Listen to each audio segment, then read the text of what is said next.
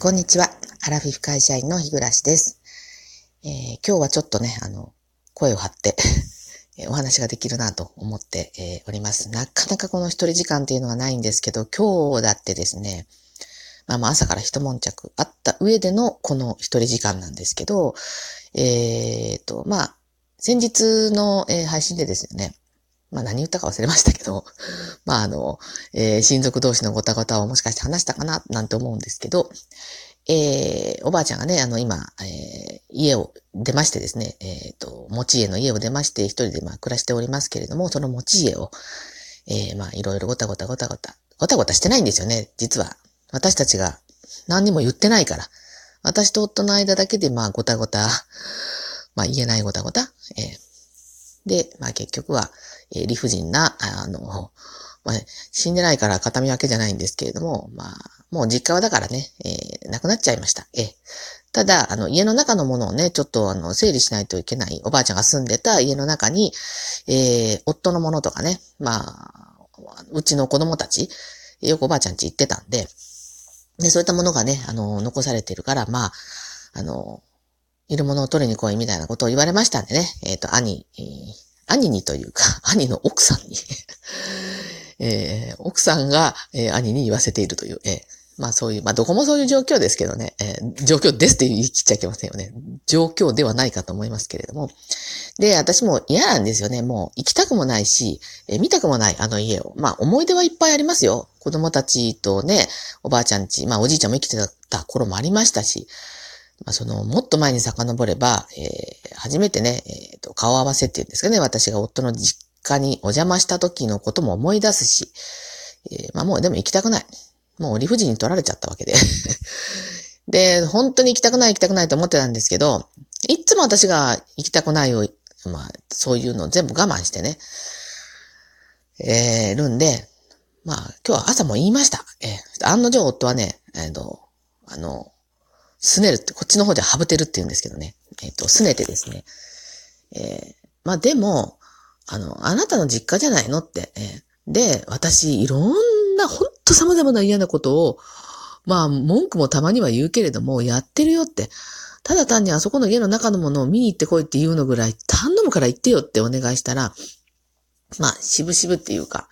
まあ行きましたよ。で、行って多分あの人のことだから、すぐ帰ってくるんですよ。だから私出かける前に、あの、すぐ帰ってこんとってねってもお願いしたんです。だ,、ね、だって出かけてる間だけが私の一人時間だし、しかもね、あの、ちゃんとやっぱり家の中見とってもらわないと、あの、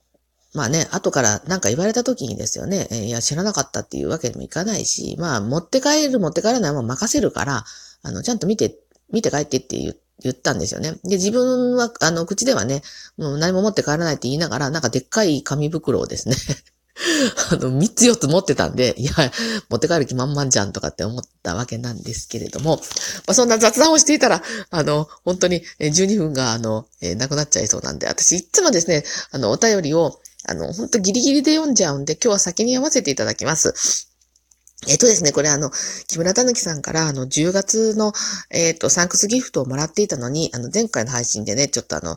えー、お便りを、あの、ご紹介してなかったんですみませんでした。えっと、えー、木村たぬきさんいつもありがとうございます。えっと、寒さが増してまいりますので、えっと、風邪などをひかぬようお過ごしくださいということで、ありがとうございました。本当にあの、この 今日ぐらいからやっとなんか寒くなってきたなって思って、私、暑がりの私としてはですね、あの、本当に、あの、嬉しい限りなんですけど、まあ今からもっと寒さが厳しくなると全然そんなこと言ってられないんですけれども、あの、木村たぬきさんもね、えっ、ー、と、あの、いつも私 YouTube はね、実はちょっと、あの、事情があってあんまり見られてないんですけれども、なんかいつも美味しいものをされてらっしゃって、本当にあの、生き生き過ごされてるなっていうのを、私もあの、感じています。えー、私の代わりに いろんなことを楽しんでください。私はあの、そのお裾分けをしていただこうと思いますので、えー、ありがとうございます。えーと、続きましてですね、えーみどりさんですね。えっ、ー、と、いつもありがとうございます。えー、日暮さんお久しぶりです。広島のグルメ聞いているだけで食べたくなってきました。レモンカレーにクリームパイ。レモンが大好きなので、いつか、えー、広島には行ってみたいなと思っています。えー、東洋花というお菓子を以前友人からいただき美味しかったのを覚えています。また地元グルメ情報があったら教えてください。日々いろいろありますが、なんとか気持ちを切り替えながら進みましょう。ということで、そうなんです。あの、えー、まあ、あの、広島、さっきね、レモンの話すると、広島の瀬戸田町かな？ちょっと違ってたらすいませんけども、えっ、ー、と、日本一かな？レモンの。国産レモンね。あの、まあ、それ、それは国産の話ですけど、えー、そうなんですね。だからレモンは本当に、私もあの、親戚からね、えっ、ー、と、いただいて、えー、去年は、あの、レモンジャムをね、なんかいっぱい作ったの覚えてますけど、今年もくれないかなってまあ思っておりますけれども、で、あの、東洋花ですね。霧の葉っぱの歌詞って書いて東洋花って言うんですけど、これは本当にね、いや、そちら新潟の方まで、えー、どなたかがこうお土産に行って、本当にすごいなと、まあ思うんですけど、あれ本当に私もね、あの、えー、大好きなんです。で、うちの息子たちも好きで、ちょっとね、外側が、あの、もみじまんじゅう皆さんね、広島って言ったらもみじまんじゅうと思われると思うんですけど、そのもみじまんじゅうの、あの、お菓子屋さんが作ってるんですけど、あの、外の、えー、なんかどうですか、スポンジっていうんですかね、の部分がもっちりしてて、えー、本当にね、あの、本当これ美味しいので、ぜひ、あの、広島に来られた際にはですね、あの、一度、あの、食べてみられたらと思います。えっ、と、お便りね、あの、ありがとうございます。日々いろいろ、いろいろありすぎてですね、えー、何を喋ったらいいかわかんないぐらい 全部喋ったら、あの、なんか、皆さんに惹かれそうな感じなので、えー、あの、そこはちょっと抑えつつっていうところはありますけれども、あの、いつもね、あの、愚痴配信なんですけど、えー、聞いてくださってありがとうございます。今後ともよろしくお願いいたします。え、続きまして、えっ、と、明治さんですね。あの、明治さん、あの、お便りありがとうございます。えー、ちょっと読ませていただきます。えっ、と、お疲れ様です。えっ、と、本当は生ビールのギフトがあれば、えっ、と、送って乾杯したかったです。久しぶりの配信待ってました。毒も吐きましょう。毒も食らわば皿まで。えー、酔っ払ってしまっ酔っ払ってまして、さあ、目が、えーと、みや、えー、乱文失礼いたしました。日暮さんの配信がアップされたので、いても立ってもいられず筆を取った次第であります。またの配信を楽しみにしております。ということで、えー、ありがとうございます。あの、私もね、えっ、ー、と、えー、このお三方のね、あの配信、あの、いつもあの聞いておりますけど、明治さんの配信、ま、毎日配信されててすごいなと思うんですけど、えー、いつもね、あの、床についてからですね、え耳元で、えっ、と、その、スマホの音声が出るところ を耳に当てながらね、あの、寝落ち、はい、寝落ちしながら聞かせてもらってますけれども、えー、水曜日はね、あの、毎回歌を歌っておられて、えー、メジさんもね、でも、いろいろあるけれども、まあ、えー、SNS とか、こういう、あの、発信系のものでは、あの、楽しいところの、えー、楽しい一面を、こう、発信してるんだっていうの、なんか何かで聞いた気がするんですけれども、間違ってたらごめんなさい。私はあの逆に愚痴ばっかり入ってますけれども、まあそうやってあの聞いてくださってるっていうことが分かればですね、あの、また毒も吐きやすいなということで、また今日もちょっと後半で毒吐くかもしれませんけれども、えー、もしよろしければお付き合いいただけたらと思います。えー、本当にいつもありがとうございます。ということでですね、えっ、と、今日の毒はですね、まあちょっと短めになりますけれども、えっ、と、まあ、これね、あのー、まあ、私の配信、誰も聞いて、誰も聞いてないって言っちゃいけません。あんまりたくさん聞いておられないので、そんなに大炎上は多分、多分というか大炎上しないんですけれども、本当私最近ね、思うんですけど、あのー、まあ、マイノリティっていうんですかね、えー、少数派ってよく言うじゃないですか。私最近、まあ最近ってもうここ、ここ何年かでこのマイノリティって話がよく出てき始めて、で、マイノリティ、英語で言われたらわかんないなと思って、私真っ先にこのマイノリティって言われた時にもうマイノリティリポートしか思い出せなくってで、私マイノリティやっぱ見たよなと思って、あの、えー、さっき調べたんですけど、なんか2002年の話らしくてですね、しかも私あれってキアヌ・リーブスが主人公だと完全に思ってたんですよ。大昔にスピードっていう映画を見たことがあって、なんかそことダブってるのかわかんないんですけど、なんとそれトム・クルーズだったらしいですよね。もう、もう勝手に頭ボケボケですけど、あれがね、2002年に50年後の未来の話をなんか、あのー、ね、えー、映画にしてたみたいですけどね、もうそっから何年過ぎた？えー、20年ぐらい過ぎましたですよね。